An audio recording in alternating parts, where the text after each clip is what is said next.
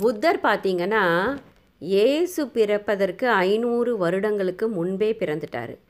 அவர் இந்தியாவிற்கும் நேபாளுக்கும் நடுவில் இருக்கிற கோசல நாட்டின் தலைநகரான கபிலவஸ்துவில் பிறந்தார். அவருடைய அப்பா சுத்தோதனா மகாராஜா அம்மா மாயாதேவி மகாராணி. இப்போ மாயாதேவியை பற்றி பார்ப்போம். மாயாதேவி பார்த்திங்கன்னா மிக எளிமையான ஒரு பெண்மணி. எல்லா விஷயங்களையும் அவங்க ரசிப்பாங்க. இயற்கையை ரசிப்பார்கள். விலங்குகளின் மீது அன்போடு இருப்பாங்க. சின்ன சின்ன விஷயங்களையெல்லாம் ரசிக்கிற ஒரு மகிழ்ச்சி நிறைந்த ஒரு பெண்மணி எப்போவுமே சிரித்த முகத்தோடு இருப்பாங்க.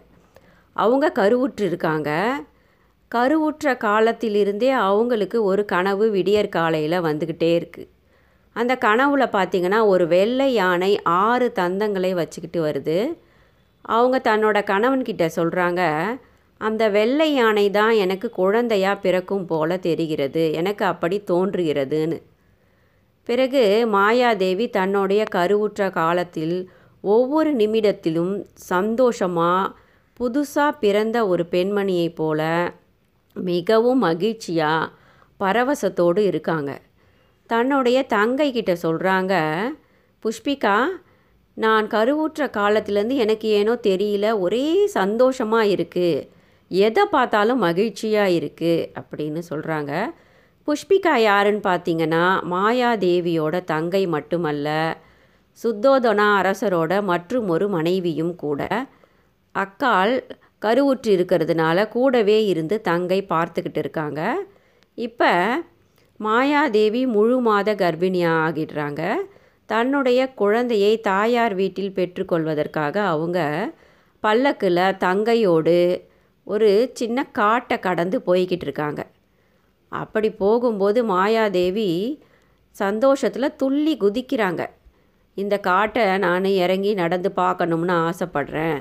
இப்போவே பல்லக்கை இறக்க சொல்லுன்னு தங்கைக்கிட்ட சொல்கிறாங்க அவங்க தங்கைக்கு ரொம்ப வருத்தமாகிடுது. ஏன்னா இப்போவோ அப்போவோ குழந்தை பிறக்கிற போல் இருக்கிற அக்கா. இப்போ போய் காட்டில் இறக்கணுமா அப்படின்னு அவளுக்கு சற்று தயக்கமாக தான் இருக்குது பிறகு அக்காவுடைய ஆசையை நிறைவேற்றணுமே. நிறை மாத கர்ப்பிணி ஆயிற்று. இறக்கி பல்லக்கை இறக்கி அக்காவை மெதுவாக இறக்கி விடுறாங்க. மாயாதேவி ஓட்டமும் நடையுமா துள்ளலா சிறு குழந்தையைப் போல வேகமாக அந்த காட்டுக்குள்ளே முன்பே இந்த காட்டில் பலமுறை வந்து பழகினா போல் போகிறாங்க அவங்கள பின்தொடர்ந்து ஓட்டமும் நடையுமாக மாயாதேவியோட தங்கையும் வேலையாட்களும் போகிறாங்க அவங்கெல்லாம் பேசிக்கிறாங்க இவங்க என்ன நிறை மாத கர்ப்பிணியாக இருக்காங்க?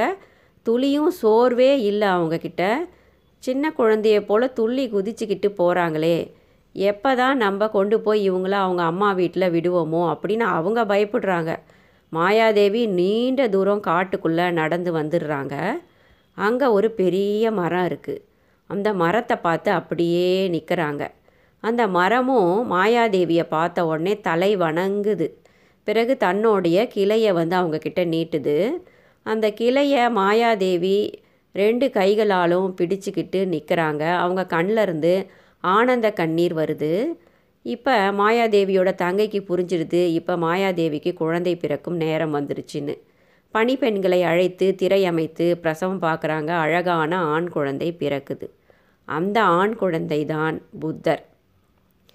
பிறகு ஒரு சின்ன கூடாரத்தை அமைச்சு தாயையும் குழந்தையையும் படுக்க வச்சு பணிவிடை செஞ்சுக்கிட்டு இருக்காங்க அந்த காட்டுக்குள்ளேயே.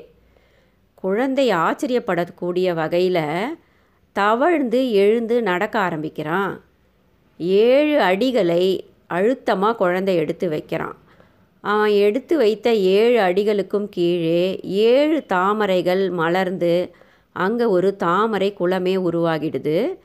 பிறகு வானத்தை நோக்கி ஒரு கையையும் பூமியை காட்டி ஒரு கையையும் வச்சுக்கிட்டு குழந்தை நிற்கிறான் நான் இந்த உலகத்தில் பிறப்பது மனிதனாக பிறப்பது இதுவே கடைசி முறை அப்படின்னு சொல்கிறான் இந்த ஒரு ஆச்சரியமான ஒரு நிகழ்ச்சி நடந்ததை எல்லாருமே பணிப்பெண்கள் அனைவருமே பார்க்குறாங்க திடீர்னு பிறகு பழையபடி குழந்தையாக மாறி தாயோடைய மடியில் தவழறான். இது மாயாதேவி தன்னுடைய குழந்தைய கொண்டு போய் கணவர் சுத்தோதனா கிட்ட காட்டுறாங்க. அவர் ரொம்ப சந்தோஷத்தில் திளைச்சி போயிடுறாரு. அந்த ஜோதிடரை கூப்பிட்டு குழந்தையின் ஜாதகத்தை கணிக்க சொல்கிறாரு குழந்தையின் ஜாதகத்தை கணித்துவிட்டு குழந்தையின் பாதங்களை பார்த்த ஜோதிடர் இந்த குழந்தையோட காலில் சக்கரம் போன்று வட்டமாக இருக்குது இப்படி இருந்தால் அவன் அரசனாக மாட்டான். சிறந்த ஒரு அறிஞனா இந்த நாட்டுக்கே ஒரு ஆசிரியனாக ஆகக்கூடிய வாய்ப்பு தான் இருக்குது அப்படின்னு சொல்கிறாரு அதை கேட்ட உடனே சுத்தோதனாவுக்கு கோபம் வந்துடுது ஜோதிடரை திட்டி அனுப்பி விட்டுடுறாரு பிறகு மாயாதேவி சொல்கிறாங்க நம்ம குழந்தைக்கு ஒரு நல்ல பெயரை வைக்கலாம் அப்படின்னு. அறிஞர்களையும் அமைச்சர்களையும் அழைச்சி பெயர் வைக்கிறாங்க. சித்தார்த்தா அப்படிங்கிற பெயரை அவங்க எல்லாம் வந்து குழந்தைக்கு வைக்கிறாங்க. சித்தார்த்தா அப்படிங்கிறது ஒரு சமஸ்கிருத பெயர். அதற்கு அர்த்தம் என்னன்னா வெற்றியை காண்பவன் எப்பொழுதுமே வெற்றியை அடையக்கூடியவன் நினைத்ததை முடிப்பவன் அப்படிங்கிறது. மாயாதேவிக்கும் அந்த பேர் ரொம்ப பிடிச்சிருக்கு. மாயாதேவிக்கு தன்னுடைய குழந்தை அரசனாகணும் அப்படிங்கிற எண்ணம்லாம் இல்லை. சந்தோஷமாக நல்ல ஆயுள் ஆரோக்கியத்தோடு மகிழ்ச்சியாக வாழணும்னு தான் மாயாதேவி நினைக்கிறாங்க. ஒரு முனிவர் என்ன பண்ணுறாரு குழந்தை பிறந்த செய்தியை கேட்டு காட்டிலிருந்து வேக வேகமாக அரசவைக்குள்ளே நுழையிறாரு.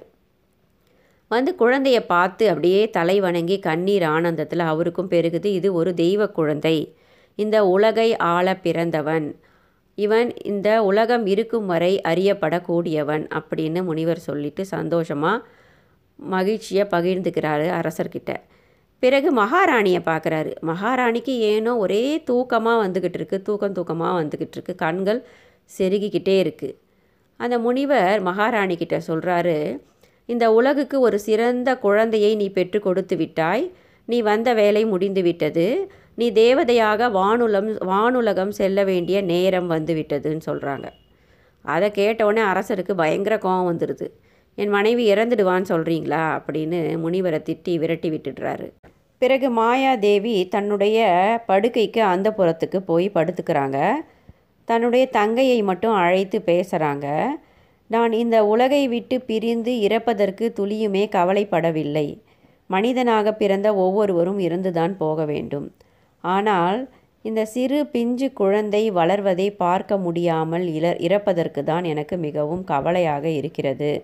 அப்படின்ற ஒரு வார்த்தையை சொல்லிட்டு சொல்கிறாங்க ஆனாலும் என்னை விட மிக அதிகமான அன்பையும் அறிவையும் கொடுத்து என் குழந்தையை நீ நல்லா வளர்த்துடுவ அப்படிங்கிற நம்பிக்கை எனக்கு இருக்குது அந்த பொறுப்பை உன்கிட்ட ஒப்படைச்சிட்டு நான் போக விரும்புகிறேன் அப்படின்னு மாயாதேவி தன்னுடைய தங்கை கிட்ட சொல்கிறாங்க தங்கை என்ன பண்ணுறாங்க அக்காவை பார்க்குறாங்க பார்க்கும்போது அவங்களுக்கு தோணுது சீக்கிரமாக குழந்தைய பிரிந்து இறந்து போகின்ற காரணத்தினால்தான் கருவுற்றிருந்த காலத்தில் ஒவ்வொரு நிமிடத்தையும் மிக அற்புதமாக ஆனந்தமாக அனுபவித்து வாழ்ந்தாலோ நம்முடைய அக்கா அப்படின்னு அவங்களுக்கு தோன்றுது.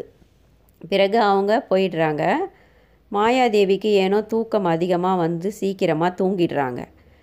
குழந்தை பார்த்திங்கன்னா தாயோட முகத்தையே தூங்காமல் ரசித்து பார்த்துக்கிட்டே இருக்கான்.